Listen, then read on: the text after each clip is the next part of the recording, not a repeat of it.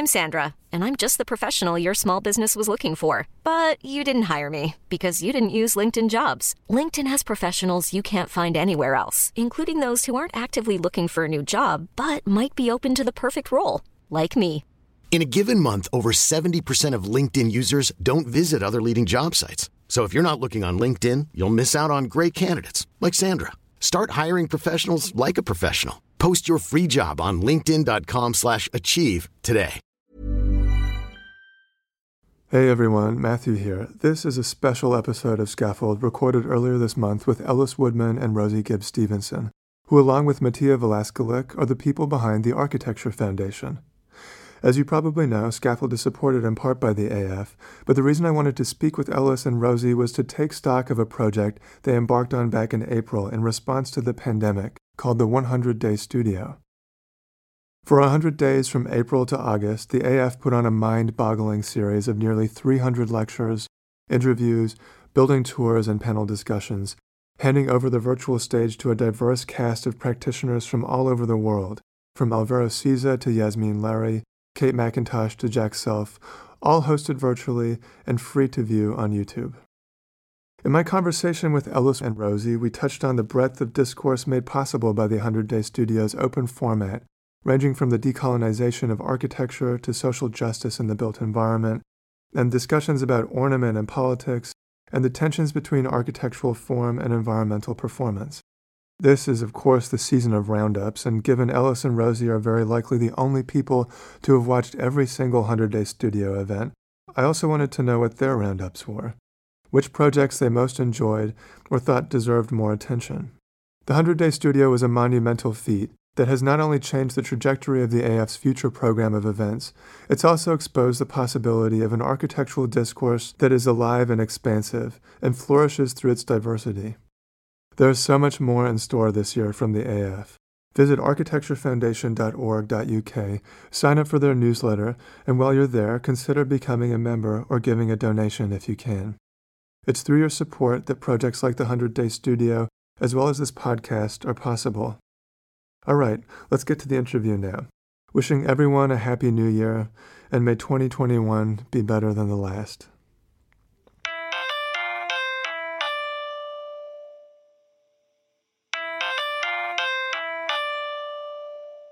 Hi, Ellis. Hi, Rosie. How are you?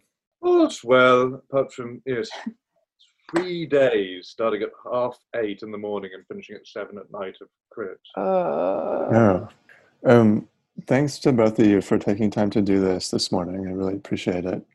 Um, what I was hoping to have done is speaking to you both right after the 100 Day Studio had ended, as if you were two athletes who had just finished this incredible game of endurance and there would be this kind of breathless courtside discussion about what just happened um, and uh, then the, the the autumn and winter just engulfed i'm sure everyone and more and more work and that didn't happen but now's the chance um, probably with the benefit of a little more hindsight to in a way just take stock of what happened this year uh, yeah. and what is continuing to happen to architecture, uh, architecture criticism, and the curation of architecture as well.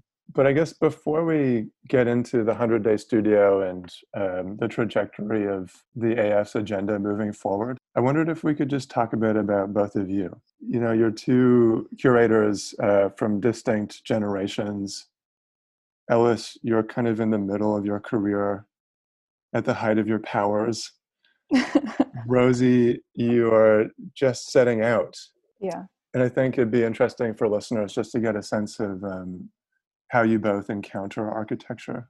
And maybe if we start with you, Rosie, you studied at the UAL um, and then did your Bachelor's of Architecture in Brighton from 2012 to 2015, and then went on to do your diploma at London Met, graduating in 2019. Um, could you just help me understand, I guess, how you moved from studying architecture as a discipline or as a practice into um, into this curatorial role? I mean, I think it's really difficult because I think um, I'm kind of used to like I quite like being in the background of things and um, and placing other people in the spotlight. And I find it really difficult to talk about myself. Mm. Um, I think me and Ellis have this conversation a lot. um, but yeah, I mean, I, I studied um, studied art as my foundation year, um, and then went on to to move into architecture. And I think that I've always felt a little bit at the outside of architecture, like it wasn't it was something that I was totally like interested in and involved in, but it didn't feel like the right medium for me to be exploring ideas. Um, and it was when I got to um, London Met that I got like heavily involved in um, setting up a an architecture society, um, which was about kind of creating um, a culture of events and community that wasn't there at all. Um, we just I was the first year um, that London Met moved to the new building after they were in um, Central Central House. What was called Central House, and there was it was just a complete like void of any architectural culture. Um, it was the building that the business and law students used to use, so um, there was really kind of nothing there, and we had to maybe that was we had to really start from scratch um, and um, I found that kind of uh, setting up a kind of a program of events for people to find each other in um, was what I really took um, pleasure in, I guess, and um, really liked bringing people together. Um, so that was when I met um, Finn, um, setting up a mega crit for uh, London Met, and also invited uh, UEL and Kingston and we had Kate Macintosh there and um, and Akil Scafe Smith from Resolve, and there was a really nice discussion. Like we had like four crits going on at the same time, and um, that was all about um, exploring a kind of a more collaborative relationship between the critics and the students, and how we could change that format a little bit. Um, so hmm. yeah, I think, and then out of that, I um, yeah started at the AF straight out of um, London Met. And I think my position in curation has kind of just been evolving since then, in that I'm just learning on the job and just um, seeing how that develops. And you mentioned Finn. This is Finn Harper, who is a former curator at the Architecture Foundation and now is a director at Open House. Yeah. It's exciting to hear you say that what drew you to um, the periphery of architecture is a way in which new interactions could be encouraged. And mm-hmm. um, I just want to, I guess, bracket that point to revisit maybe further down the conversation. But mm-hmm. Ellis, can we move on to you? So you studied architecture at Cambridge from 1990 to 93, and then did your master's or diploma at the Met, London Met, from 95 to 97. And then you went on to to do your part three at UCL, which I didn't realize actually in 1999. So obviously that kind of signals that you had intended to go into professional practice. Yeah, no, I, I worked as an architect for, for seven years. Really? And I was working with um, at Panda Hudspeth and um, had a, a, happy time. And hmm. uh, towards the end of that, um, I'd started working independently with a colleague at Penn Hudspeth, Hugh Strange, um, and he, so he and I had this baby practice called Strange Woodman, mm-hmm. and um, I eventually, yeah, I, I left the practice uh, with a, yeah. Initially, what facilitated leaving was was um, I became kind of three day a week critic at, um, at Building Design magazine, and in a way that you know people set up a practice and that they subsidize it with teaching. I was really subsidizing it with writing, and um, and that yeah, it became within a year or so. It became clear to me that I was a better writer than I was an architect, and um, you know I was I was I was enjoying the. I guess I was about thirty at the time, and I was enjoying the the impact one can have on the discourse in that position. And, and you know, I was looking, thinking, God, if I set up an independent practice on my own, you know, with, with Hugh now, in kind of 10, 15 years' time, what might I have achieved? And you, you, you look at people around you and you think, oh, well, there, there, are better architects than me who are, you know, still doing house extensions and, you know, into their 40s. And is that what I want to do? Mm. Um, and and Hugh's gone off and, you know, he's a very much better architect than I, I was and uh, has had, had a great deal of success independently. But um, that, that was how it started. I'm really interested in that moment where that decision was made. Was it a struggle for you? Was there a kind of um, mourning? How difficult was it for you to accept that you were a better writer than you were an architect? I felt, yeah, there was a certain amount of guilt for sort of, it was just a very useful contribution to uh, um, that, that, I'm going to be making and, and um, stepping away from the, the business of, of, of building things. Mm. Uh, it didn't last hugely long. I mean, I, I started I, when I started writing, I I felt um, I felt that the, the, there was there were a lot of people a lot of people who were writing about architecture in the UK. This was, I guess, in the early 2000s, hadn't necessarily had a background as a in practice. They had they hadn't designed anything, and I did. I certainly felt that my background in practice informed what I wrote very directly. Because being a critic, in a way, it, it feels like an act of design. You have to, if you're going to do the job properly, you've got to imagine how things might have been otherwise. Mm. Um, you, you, look at a you look at a project, and you, you, sort of end up, you know, before you can offer a critique, you have to reimagine it in your head. So that there's a it, it draws very specifically on on on on design skills. Mm. Um, so I felt that I was able to you write in a different way from people who hadn't had a design background, and um, and in a way, I'm kind of very conscious as a, I, in a way, my writing about architecture is very narrow in its focus, which is, you know, I, I really want to replicate the kind of conversations one might have in an office about uh, um, uh, about the direction of, of, a, of a, design. Um, I'm not particularly a politicized writer or writing about the nature of the city or you know planning. I, I really want to write about form and mm. um, about um, in in a very kind of intense way. So I guess further to that point, I I do want to look under the hood now and understand. I guess um, these positions in a little more detail. And I guess a way of doing that is by looking at um, choices you both made and the stories you chose to read for this 100 day studio project. So, just to give listeners a bit of context, in addition to a series of talks that took place over the course of the first lockdown throughout the summer as well. I think there are almost 300 talks in total, if I'm not mistaken. Mm-hmm. Um, part of the, the speaking series included um, a nightly bedtime story reading by a selected guest.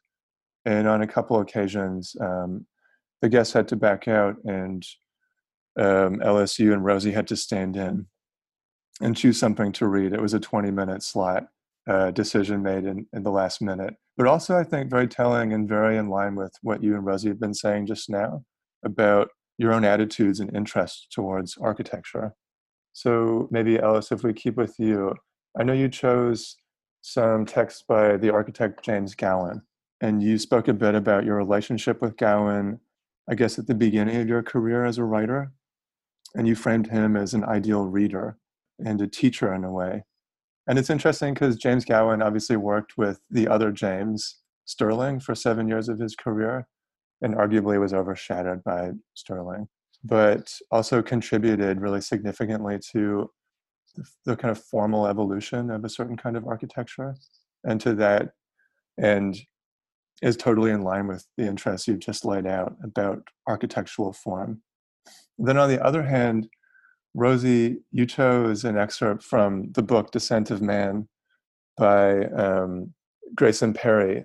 And what you were interested in was discussing power inequalities, redefining the tropes of masculinity, and focusing on this idea, um, as Perry does, of the default man in our culture today.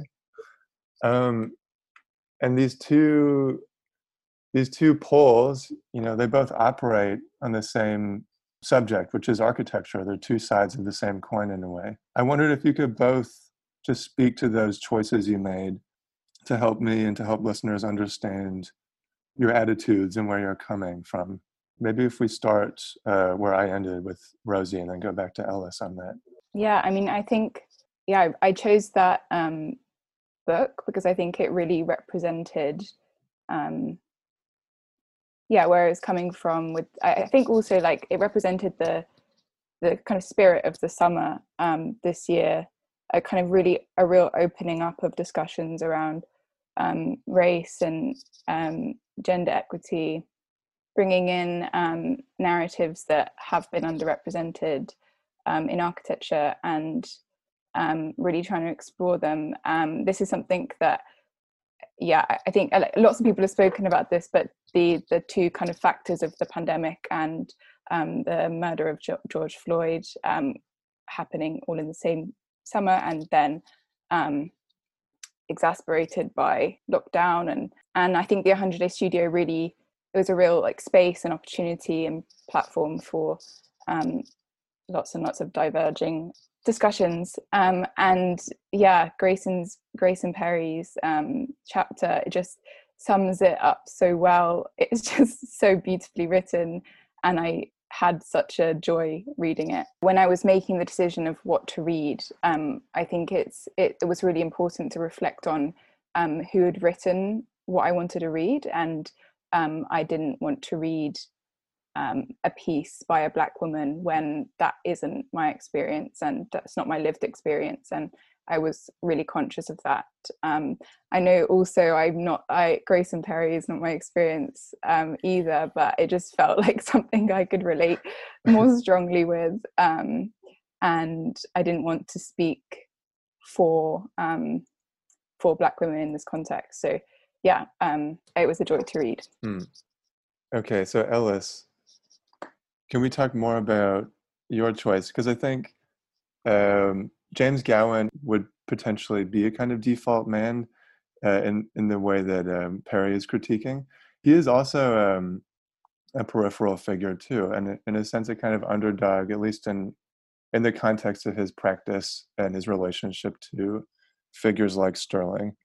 And I just wondered if you could talk more about uh, what drew you to him as a figure in architecture and what led you to decide to read uh, his work out loud.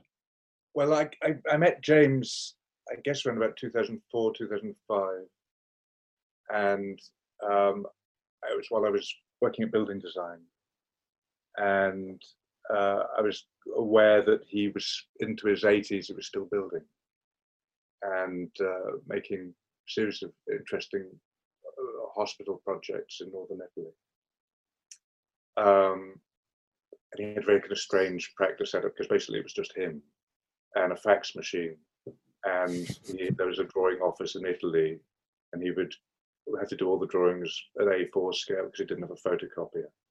And uh, these axonometrics would get faxed off to an office in Milan, and then five years later, he may or may not end up going to the opening of uh, something that was built. Uh, if so only it still worked that way. very, he was a very he, was not quite a 21st century figure. I mean, he, James never used a, um, a credit card, and uh, you know, he, he went to the bank. He would, you know, he, he wouldn't get money out of the wall. He would, he would, uh, he would go to the bank and get it out. Um, so he, he, he, he was this quite strange mix of. Um, uh, he was someone who was very loved, particularly by former students, and he had an extraordinary teaching career and yet he was also quite a solitary figure and, and resisted establishing a, a, a, a, practice of you know of a, of normal in a normal way. Um, so yeah, I was very intrigued by him, and initially I wanted to write about the the the um, the hospital projects, but that never really happened. Instead, I kind of spent four years sort of sneaking off work and going and interviewing him for what became a book um, about his whole whole kind of um, yeah, the whole path of his life. Um, and um, yeah, as I say, he, he, he was very. He, he was he's, he just had an extraordinary humor and intelligence that were, were, were and he was he was I was writing you know 1600 word reviews of new buildings on a um, on a pretty much weekly basis, and um, he would we'd talk about them. You know, he'd talk about what I'd written, and and um, uh, he was incredibly kind of supportive and um, yeah, he encouraged me to be more critical. I think than um, you know, he, he was one of the, uh, the, the, the people who who kind of gave me confidence to, to actually offer a critique because a lot of architecture writing is is not mm. of that nature. You know, it's quite secretarial in the way that it it um, translates the, the if you, you offer a description of the architect's intentions.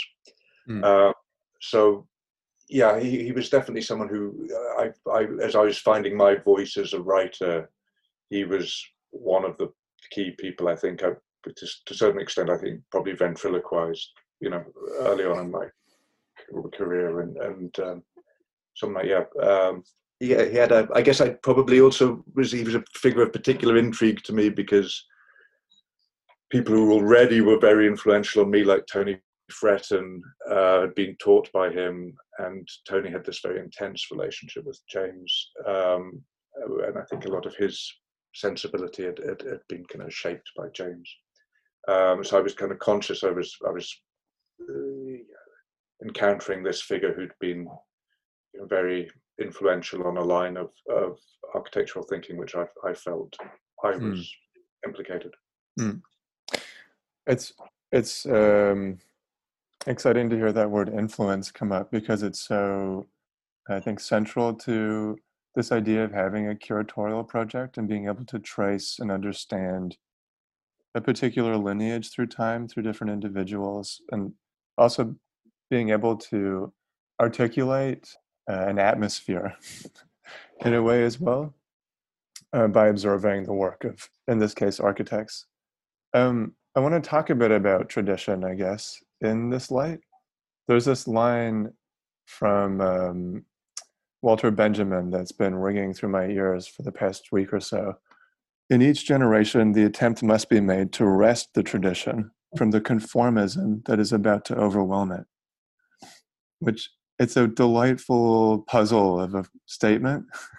and I wondered if we could talk about tradition in light of these really significant upheavals in how we think about architecture um, and um, who has a stake in it and what it it ought to mean today. Could we talk about that point, Ellis, first with you? I'm very conscious that the program that the Architecture Foundation particularly operates has the potential to be both conservative and progressive. And um, because it does feel, yeah, certainly within in a London context, I think we've become what we what what with the the, con- the program is quite central to to a discourse, and um, I'd say, and I, I draw a distinction between the work that I do as a writer and the work that I do as a do as a uh, an editor or as a curator. You know, I, I, come really from I come to the AF from a position of having previously edited an architecture magazine.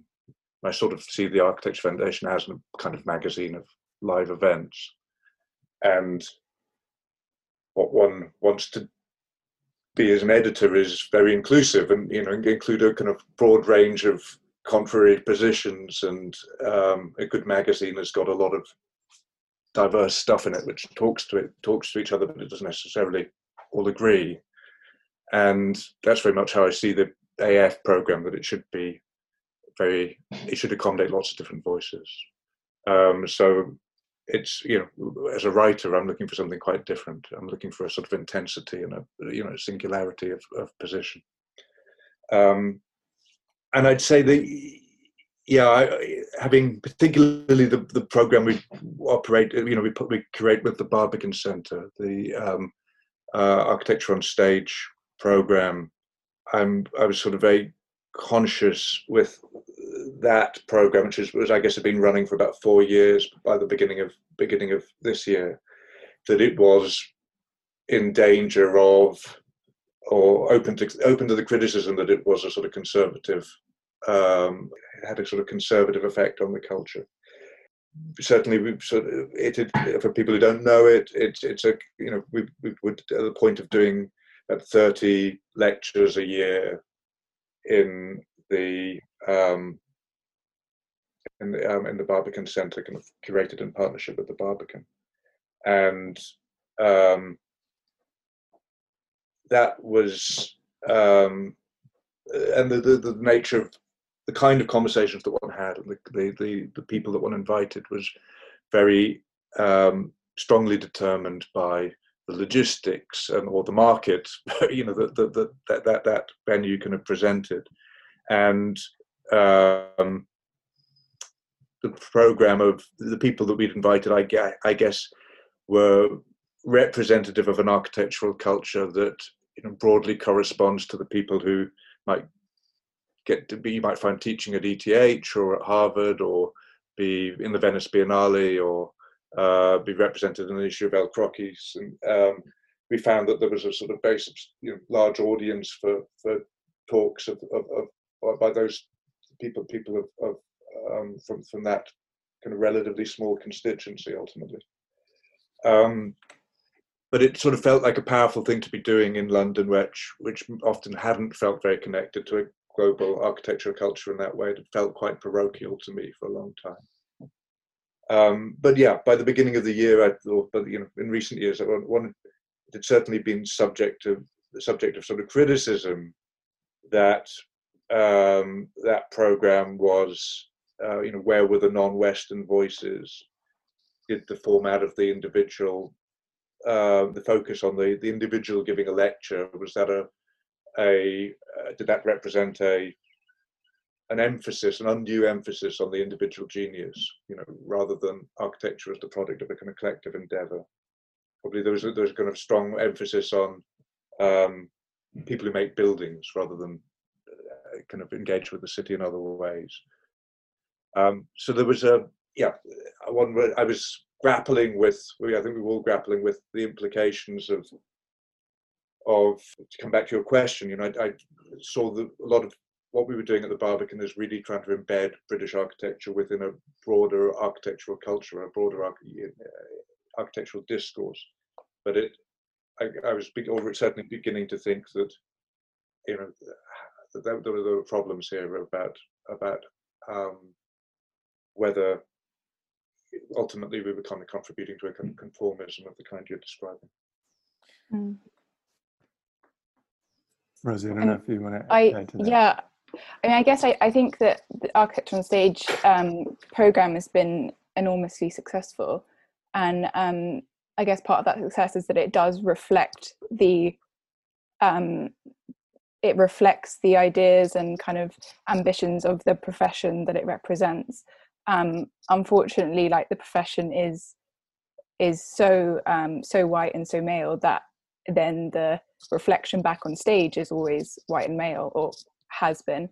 Um, and i think that um, i think that like what ellis is talking about about um, this kind of fine line between how much does the architecture foundation um, curate its output and how much do we um, represent or like be a an example um, in terms of our output um, is a really important one that the 100 Day Studio has thrown up for us, I think, um, because as curators, we're we are editors, and we could edit down to specifically our own personal tastes or tastes that reflect um, a certain type of architect. Um, but I think what the 100 Day Studio has shown that it's it's super important that um, that the editing is not overly strong. And i think that was why the 100 day studio was so successful because we really did put basically everybody on and we just like went full um yeah we didn't really say no to many people. And we just like we just put everything in and it was just a complete jumble of everything and that was what was so incredible about it um, mm. i think after that we've me and ellis are now trying to decide for next year like how how do we take some of that through but also how do we have a more of a um, a curational authorship over the program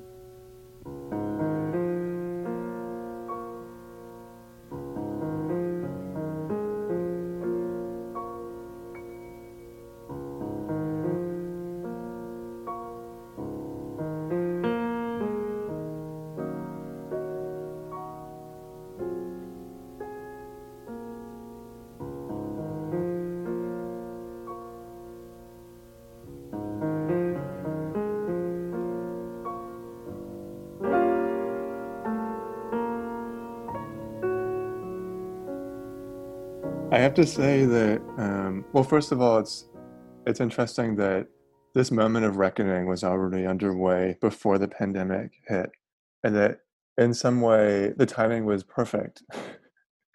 Which that sounds like an awful thing to say, but in terms of forcing you as curators to to come to grips very rapidly with um, this confluence of voices and make a decision very quickly on how to respond and it sounds like from what you're describing the response is to to simply um, show everything show everything that wants to be shown.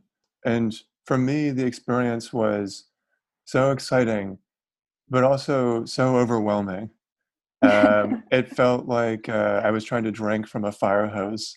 Like there was just this this um, torrent of information that couldn't possibly uh, be consumed uh, with the attention and time it deserved as well. And so the onus becomes uh, that of the audience to make decisions about what is deserving of one's own attention.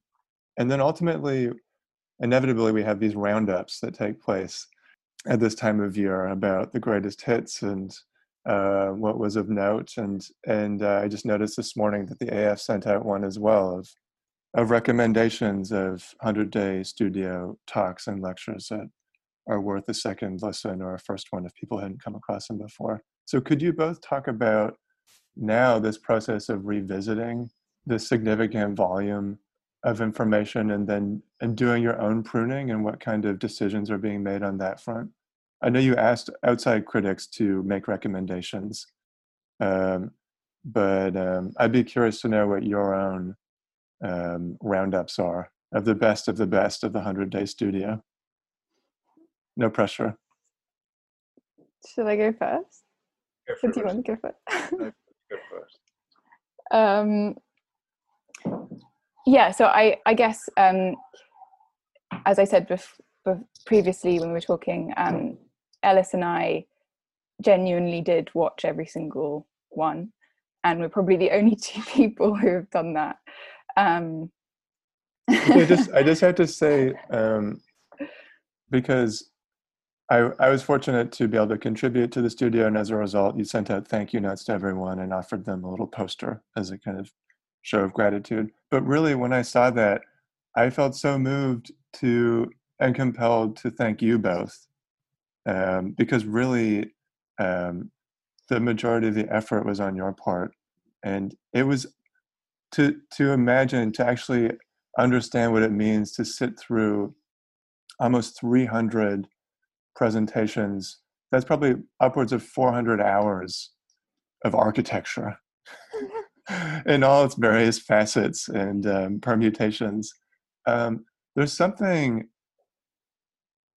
almost disturbing about that to me that it's this, this feat of extreme endurance um, and it has to be celebrated and commended and um, i just yeah i mean the, we're not ending the conversation now but um, it's just worth pointing that out that um, this is a, a real feat i think of attention on your part. So anyways you saw all these lectures. I think it's worth pointing out to matthew but one of the things that made the 100 day studio possible was everyone did it for free. And you know people were extraordinarily generous. And we you know basically we, you know, we the beginning of this process was um, I think we had the lockdown in early March, and neither Rosie or I, I think, had used Zoom before, and um, we sort of were having to work remotely from each other, and um, so we had a Zoom call, and then it became sort of apparent. You know, we were thinking, well, why don't we? You know, we, there's no other way to to do do events other than digitally at the moment. So maybe this is our medium for the foreseeable future. And so we sort of identified this. I think I'd come up with the term 100 day university, and then Rosie thought 100 day studio would be better. But there was this, and there was a kind of period when we were going to do 100 days solid. you know, we were just going to, we're going to not take the weekends and the bank holidays off, and we were just going to go for it. Uh, but also, we thought, you know, we, we weren't really expecting there to be, you know, just three of three things or two or three things a day. You know, we were just we thought we'd send out this email to people we knew and ask them if they wanted to do something, and they would they would kind of drop in and. But it kind of did develop this extraordinary momentum. And Alicia Pivaro needs mentioning because she was the one mm. who um, immediately came forward and said um, what you know she'd like to curate this bedtime stories slot in the um, the Instagram um, reading each night. So that already was you know a hundred things, something happening every day. But the the intensity of it and you know the, the the volume was a surprise to us, I think, and it really was very um, you know yeah, it was it was a real endurance test for us, and we were quite in a bad shape by the end of August. But um, but it was um, but it, I, I, I was really uh, yeah I think we were both very very kind of moved by the generosity of people who came forward and um, one of the reasons we, we are not doing the 100 days now is because we want to pay people you know I, I, don't think it's i don't think it would be sort of ethical for us to to carry on doing a program where people didn't get paid, but in that particular moment, it felt possible, and I think everybody recognised that it was, you know, a contribution to a, um, you know, there were, there were, no ticket prices, and and it was a sort of contribution to a um, to a sense of community and, and, and, a, and, an ongoing culture at a moment when everybody was stuck indoors and um, yeah, feeling kind of lonely. Mm. But so I, I feel like I've gotten a bit ahead of myself here because I, I do still want the roundup. yeah.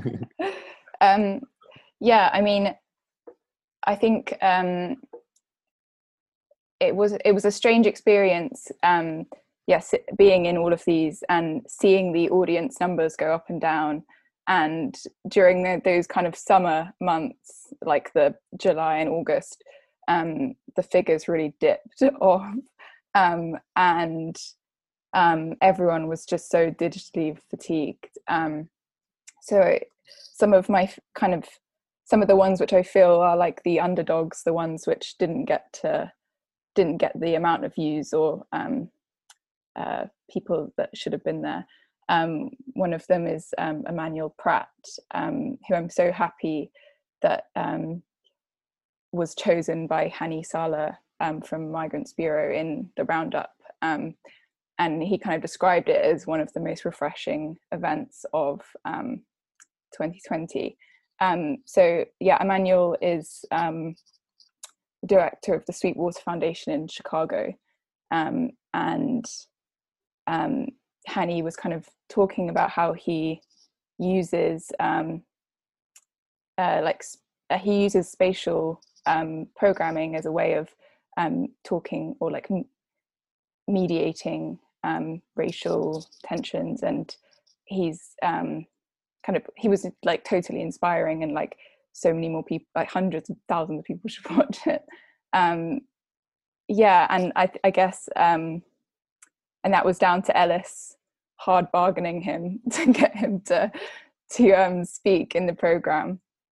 Um, and then yeah I mean, my, my other highlight is not a um it's not a underrepresented one. It's um sound advice um which um has obviously now taken on a life of its own but i think um Sound Advice run by um, Joseph Henry and Pooja Agrawal um, really like encapsulated a moment and really changed the the tone um, when speaking about race in architecture and rather than being um, uh, like in any way timid or um, quiet they were unapologetic and um, really inspired um, a lot of people to have the confidence to have these conversations in their workplaces i think. Um, and yeah so there's sound advice. They did they did one talk back in april which their which was their first um, live event and then a second one in the summer which i don't think anyone came to because um, it was just as um, lockdown had been um, relaxed. Yeah those are my kind of three recommendations. Uh, I mean, it should be said it's true that the, I think one of the things that happened in the course of the 100 days was that people started watching the recordings rather than coming to the live events. Mm. So, um, yeah, we were having sort of 500 people come to, you know, talks in the first week and then, and then that, that was not the case later, but, but it, it's sort of been gratifying seeing that, yeah, the, the YouTube recordings have a, have a, have a afterlife.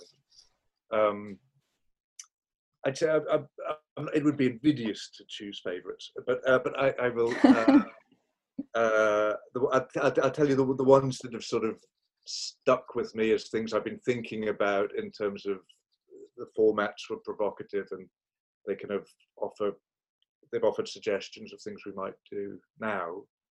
Um, I mean, one was uh, Tony Fretton gave a series of lectures about other architects' work um, and you know, as he said to me, well, there isn't an institution that would ask me to write to give a series of lectures. You know, that, he gets asked all the time to go and give a talk about his work, but that that the idea that that a practitioner might have the, the platform to to give a give a, um, a, a series of talks, I think is is something that suddenly this this online broadcasting opens up um, so we've asked, I mean, Peter Märkli's agreed to give three talks in the spring for us.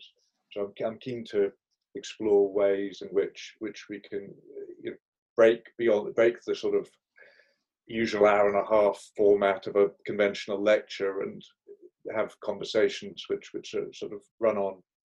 And um, one of the things I was particularly we got to the towards the end of Tony's talks, he was talking about like Louis Kahn and Claes Andersson and Lewerentz. Um, and then um, I'd remembered that he'd given a lecture that I'd seen, which completely um, was one of my favorite lectures I've ever seen back in 1995 uh, when I was a student, which was a lecture about um, uh, Siza and Tavora and Lee Friedlander, the photographer, uh, which was a kind of a, a surprising kind of conjunction.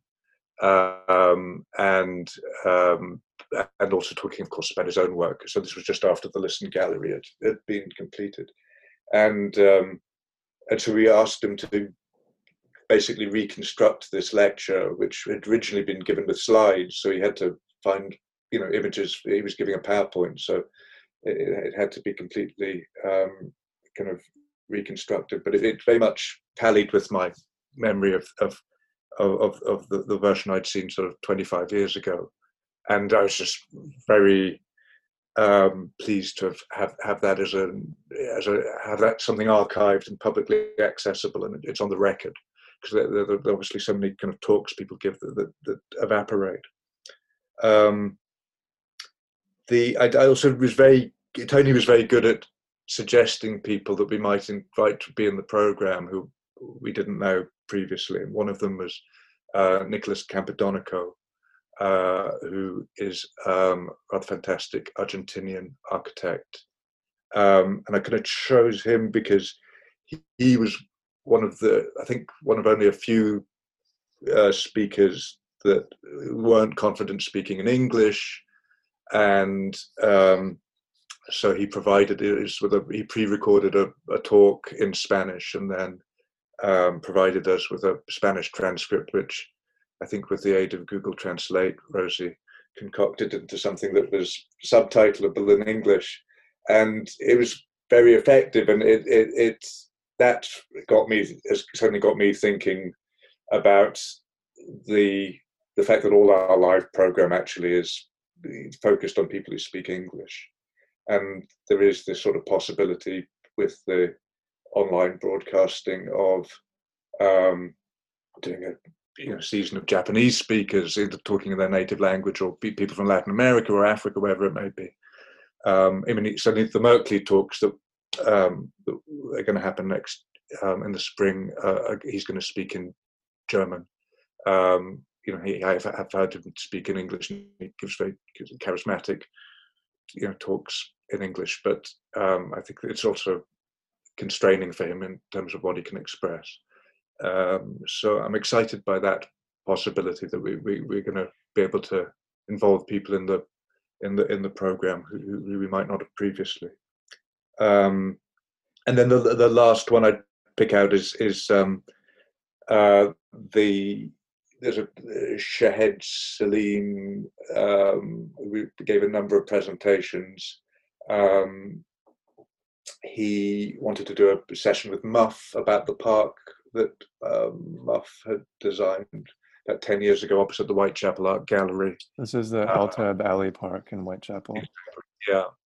Um, and um, so, yes, uh, Liza was down on, on the site with a iPhone, and Catherine, a partner, was kind of, I think, kind of on the Isle of Wight, and uh, some of the clients were also on the Zoom call, and um, that was and Shahed was a rather brilliant interviewer, um, asking them about the, the, the genesis of this project, and um, I yeah I think the the, the this format of um, uh, uh, this format has been one that's sort of been suggestive for us.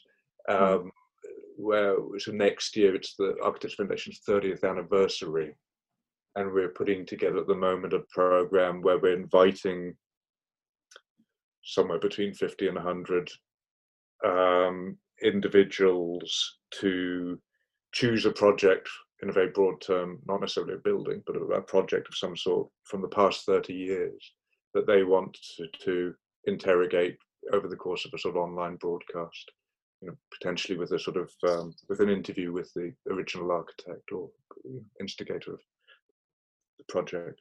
Um, so we're sort of trying to build up a almost an alternative architectural history of the past 30 years with people generally of a uh, yeah kind of probably between 35 and 50 kind of um, uh, uh, asking uh, choosing the projects, which um, uh, often often interviewing people kind of of, of an older generation. Hmm. Um, so I that's think, yeah, that's coming forward, coming coming about at the moment. I think also what was so great about that um, the conversation with Muf and um, Shahed um, was that you had kind of all of these different um, stakeholders within the project, like the community group, uh, the client side, the council, um, kind of all there, and then and then um, one of the members of the community group was saying that the park hasn't been very well used by um, young women and children um, in the past 10 years and kind of that criticism was um, liza was in the park and she was kind of very very quickly um, filming children and young women in the park and saying no look here they are like and like don't don't talk about that five pounds i just slipped you. Um, um, but it was and she was also talking about the kind of maintenance and the upkeep of the park and like um, calling on tim from tim Retler, i can't remember his name um, from the council saying look we need some more money we need it so we can keep up this keep up the maintenance um, so it's like a really really dynamic conversation and i think um, one of the things going forward would be that we should have a lot more um, on-site footage rather than sharing everything through um, presentation screen sharing um, mm-hmm. so that there's a real like um, relationship um, a much more dynamic relationship between those things mm-hmm. there's this added level of realism now in architectural discourse that i think mobile presentation has brought about the fact that everyone is letting their guards down and formality in a way has become quite off-putting mm. because we all know um, we're all aware of the mess behind us in our Zoom calls. We're all mm. we're all aware of uh, our domestic struggles and um, our burdens with work and life, and that's all become a part in a way of um, of the presentation. Mm-hmm. And yeah, so to see Liza on site in that talk um, and kind of unearthing the mess, I guess, of the negotiations and deliberations around how the project was actualized, but also mm-hmm. then being in the thick of the site itself and showing um, in real time how it's being used. To me, as well, it feels like the way forward for um, um, future you know, discussions about projects. Mm-hmm. And I agree, it was so exciting to see. I also wanted to point out another lecture um, that wasn't from the 100 Day Studio, um, but it's the Caruso St. John um, lecture where um, Ellis and Nana Ofosu um, interviewed them um, or were in conversation with them.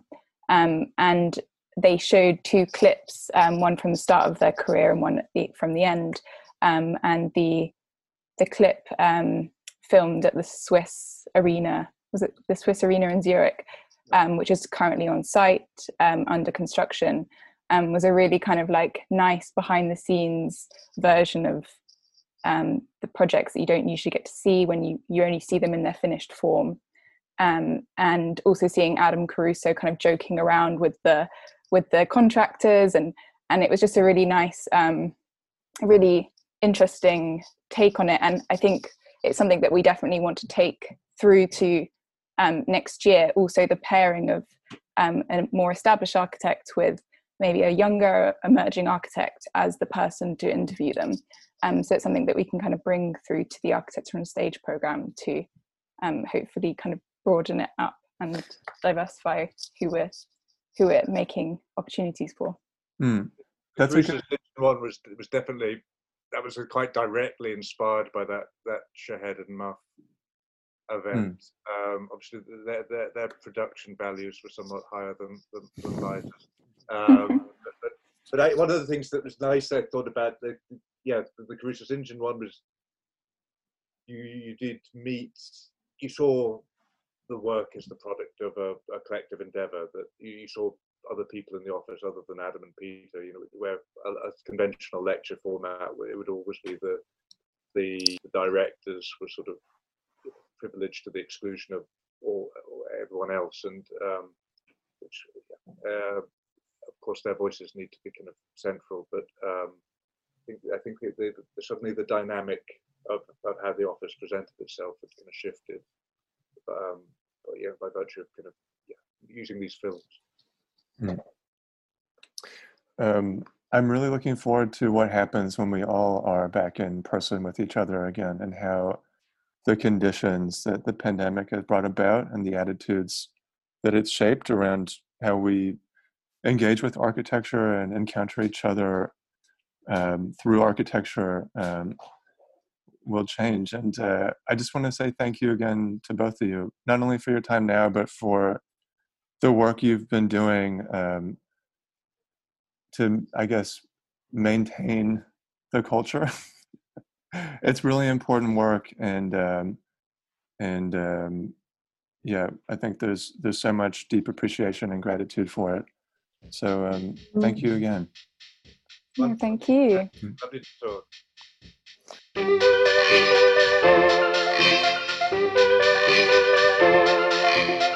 You've been listening to Scaffold. I'm Matthew Blunderfield and I produce the show. The theme music is composed and performed by Andrew Rayworth of the band Stanley Park, with additional music this week by Duke Ellington. Subscribe to Scaffold on iTunes or wherever you get your podcasts, and follow the show on Twitter and Instagram at scaffold underscore podcast. Thank you to Ellis Woodman and Rosie Gibbs Stevenson, to the Architecture Foundation for supporting the show, and a special thanks as well to the supporters on Patreon. Thanks as always to Scando Lynn, and thanks to you for listening. I'll see you again next time.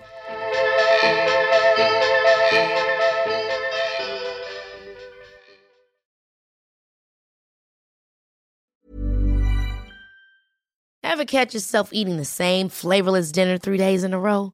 Dreaming of something better? Well, HelloFresh is your guilt free dream come true, baby. It's me, Keke Palmer. Let's wake up those taste buds with hot, juicy pecan crusted chicken or garlic butter shrimp scampi. Mm. Hello Fresh.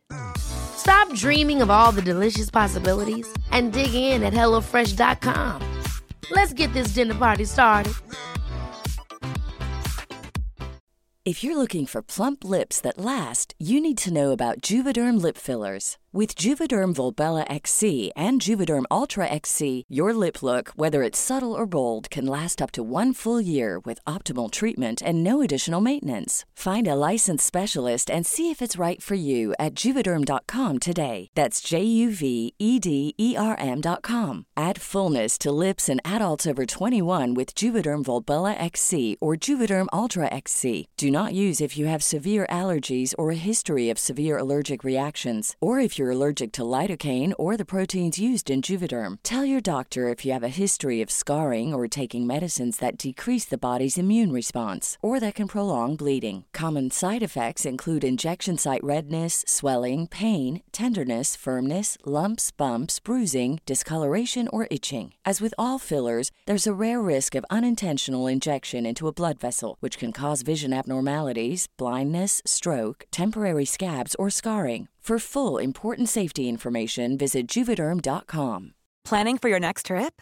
Elevate your travel style with Quince. Quince has all the jet setting essentials you'll want for your next getaway, like European linen, premium luggage options, buttery soft Italian leather bags, and so much more. And is all priced at 50 to 80% less than similar brands.